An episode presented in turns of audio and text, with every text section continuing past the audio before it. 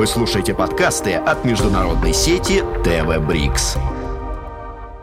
Сергей Николаевич Катырин, президент Российской торгово-промышленной палаты, родился в Московской области, окончил Московский автомобильно-дорожный институт и школу международного бизнеса МГИМО МИД России. Принимал активное участие в создании и становлении торгово-промышленной палаты России. С марта 2011 года президент ТПП РФ. Также председательствует в российской части делового совета БРИКС и национальной части делового совета ШОС. Член Совета руководителей ТПП государств-участников СНГ. Награжден орденами за заслуги перед Отечеством 3 и 4 степеней, орденом Дружбы, медалью за трудовую доблесть, орденом Звезда Италии степени Командор, большим золотым почетным знаком за заслуги перед Австрийской Республикой и другими наградами. Сергей Николаевич, добрый день. Спасибо большое, что уделили на время. Давайте начнем с международной деятельности торгово-промышленной палаты. Расскажите, пожалуйста, о ней.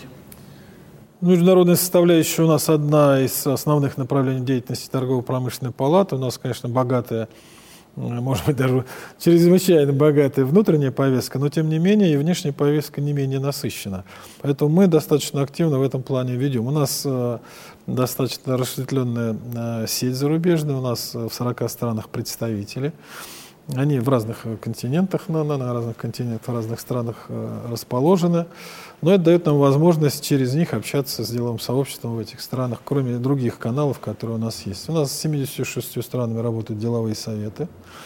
И естественно, что они тоже в разных странах, на разных континентах, и в арабском мире, и в Латинской Америке, и э, в Африке и так далее.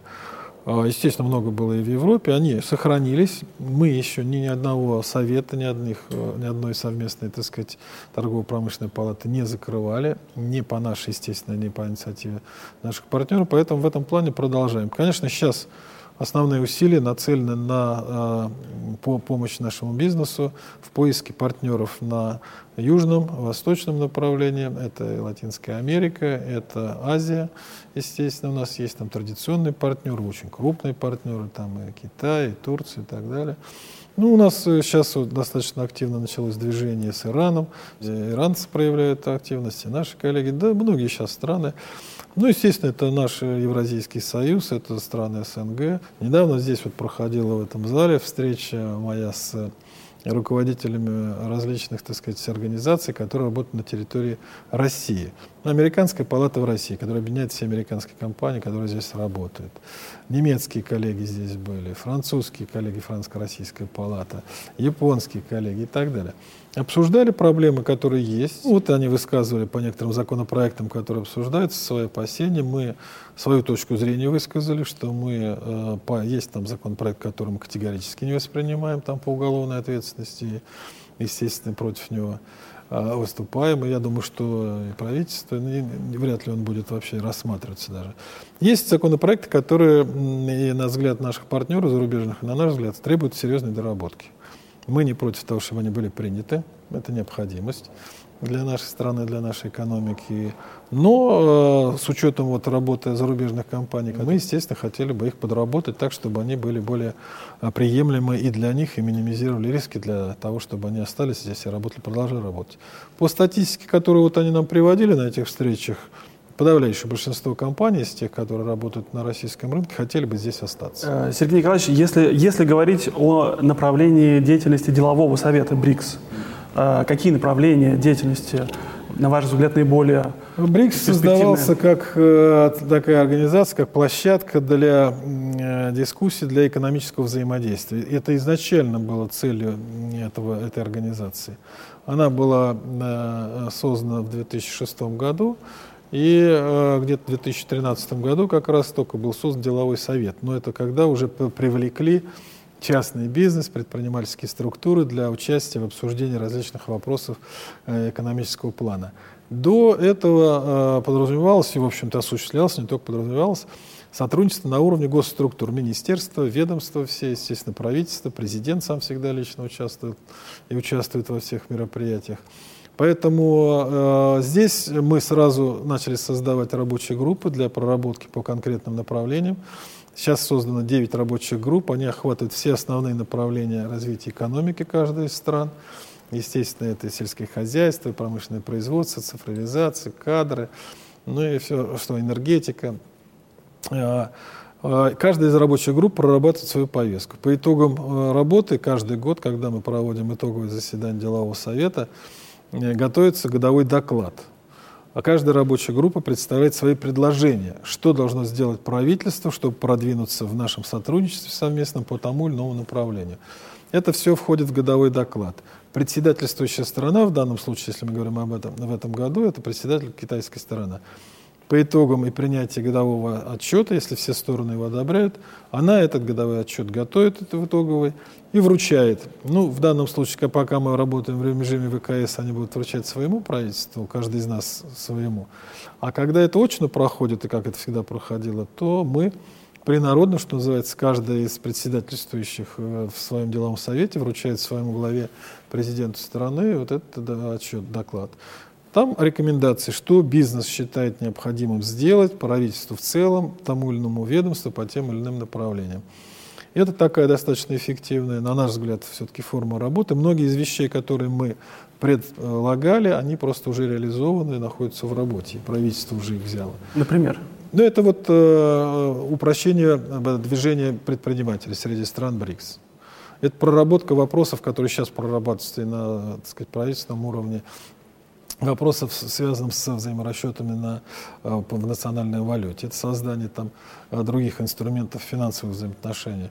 Поэтому то, что сначала там дискутируется в рабочих э, группах на деловом совете, потом движется туда, в правительство.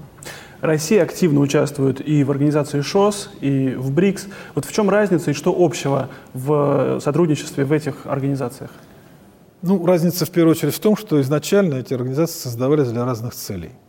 ШОС был создан в 2001 году, и основная задача э, при создании, это было пять стран, основная задача, которую они перед собой ставили, это борьба с терроризмом, борьба с наркотрафиком, борьба с контрабандой. То есть это вопросы, в первую очередь, безопасности тех стран, которые в этом регионе находились. Это Индия, это Китай, это Россия, это Узбекистан, по-моему, Таджикистан, надеюсь, всех перечислил, те, кто начинал, так сказать, БРИКС, ой, это ШОС с чего начинался. По мере развития событий стала появляться экономическая повестка дня. И вот тогда появилась идея, что нужно создать деловой совет ШОС. Он в 2006 году был создан, и мы так сказать, начали работать в этом деловом совете. Нам, ну, конкретно мне поручили возглавить этот деловой совет, и мы э, с тех пор в этом плане работаем. Ну, э, здесь э, часть стран, как вы понимаете, догадываюсь, они и в БРИКС входят, и в ШОС, э, как Россия, Индия, Китай. Но сейчас этот ШОС, Шанхайская организация сотрудничества расширилась. Сегодня там уже 8 членов, там появилась Киргизия, там появилась э, э, Индия и появился Пакистан. Вот, поэтому изначальная цель, она была разная. Сходится не в том, что сегодня экономическое сотрудничество выходит на первый план. Хотя в ШОС вопросы безопасности, они остаются, их постоянно обсуждают и над ними работают. Но экономическая повестка стала, по-моему, преобладающей уже даже и в ШОС. Но в БРИКС она изначально была заложена. Поэтому э, общее то, что нацелено на развитие экономических связей этих стран, те, кто входит в это объединение.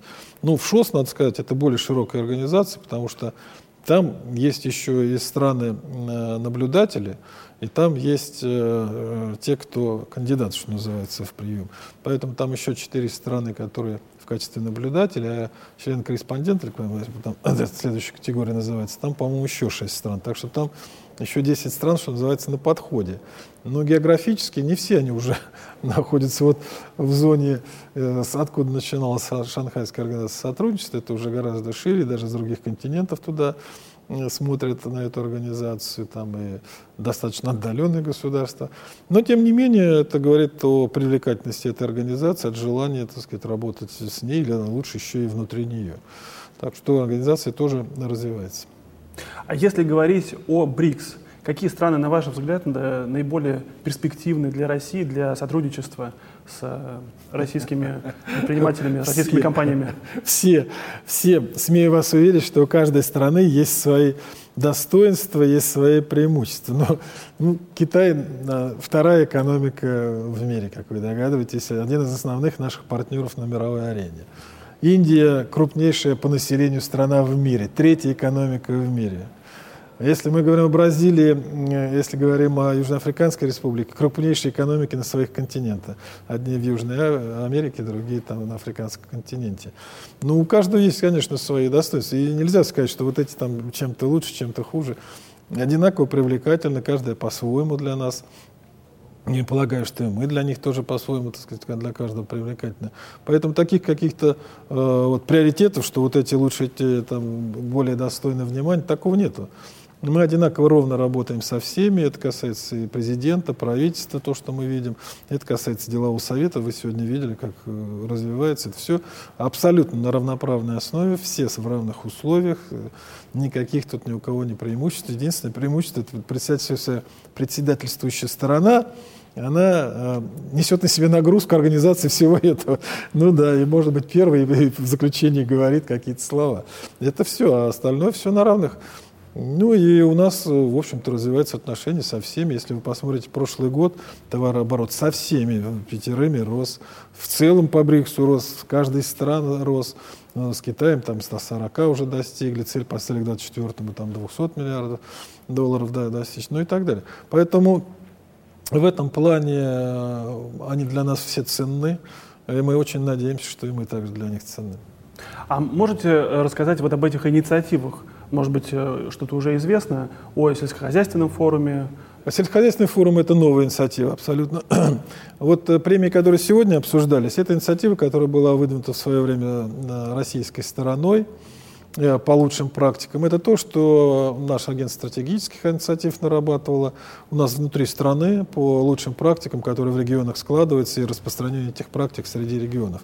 Мы посмотрели на это и предложили э, и в международном плане также посмотреть на лучшие практики в любой сфере, там, в сельском хозяйстве, промышленности, транспорте, и поощрять тех, кто лучшие практики, но, естественно, сделать это достоянием гласности. Тогда, чтобы каждая из стран, которые участвуют, могли это использовать, эти практики лучшие в своей жизни возможно заключать контракты, возможно просто перенимать, так сказать, эту практику себе, э, у себя ее организовывать и так далее.